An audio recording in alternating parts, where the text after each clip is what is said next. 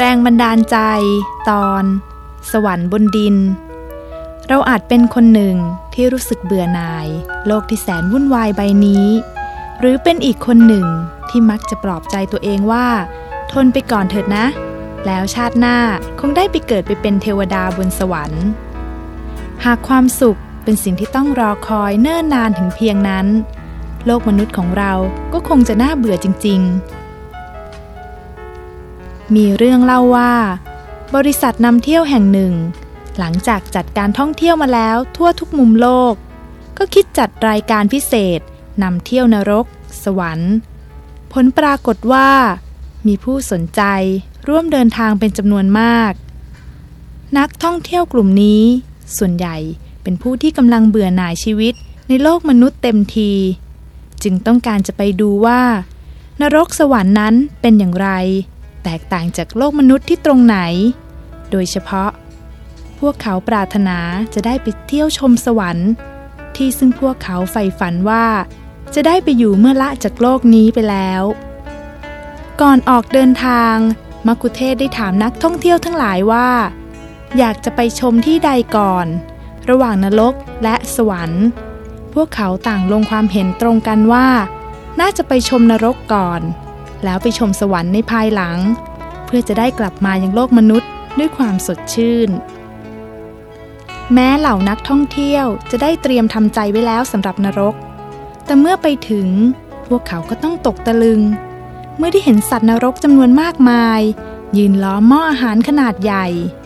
ในมือของแต่ละคนนั้น มีทัพพีด้ามยาว ผูกติดแขนตัวเองอยู่ ทุกคนพยายามจะตักอาหารใส่ปากของตนเอง แต่ก็ไม่สามารถจะใส่ปากได้ เพราะด้ามทัพพียาวมาก ต่างฝ่ายต่างเห็นแก่ตัว ยื้อแย่งอาหารกันจนหกเรียราด ไม่มีใครยอมใคร และไม่มีใครได้กินอาหารแม้แต่คนเดียว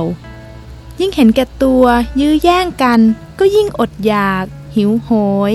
น่าสังเวชยิ่งนัก เหล่านักท่องเที่ยวเห็นแล้วก็สลดใจ และเริ่มคิดถึงโลกมนุษย์ของตน เพราะแม้โลกมนุษย์จะวุ่นวายไปบ้าง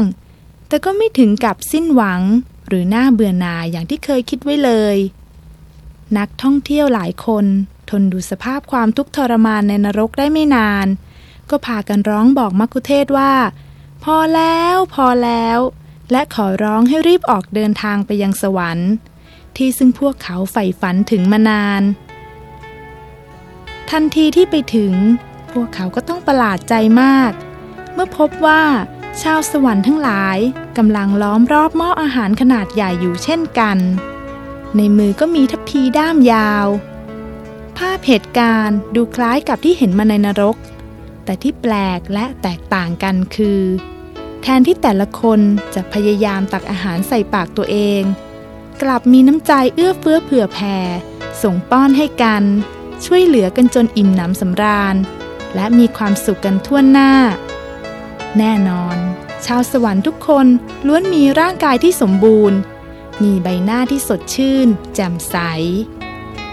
บรรยากาศแห่งความสุขณเมืองสวรรค์ทำให้นักท่องเที่ยวเหล่านั้นรู้ว่า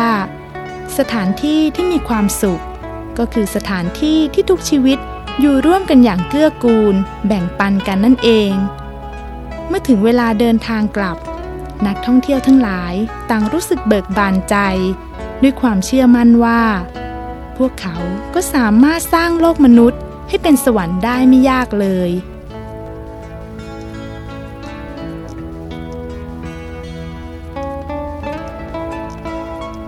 ท่านผู้ฟังคะ ชีวิตจะมีสุขนั้น ไม่จำเป็นต้องรอเวลา ไม่ต้องรอชาติหน้า หรือรอให้ไปเป็นเทวดาบนสวรรค์ ถึงเป็นแค่มนุษย์เดินดิน เราก็สามารถจะมีความสุขได้ทุกวัน ด้วยการใช้ชีวิตเช่นชาวสวรรค์ ตั้งแต่วันนี้เรามาช่วยกัน สร้างโลกนี้ให้เป็นสวรรค์ ด้วยการเอื้อเฟื้อเผื่อแผ่ซึ่งกันและกันเถิด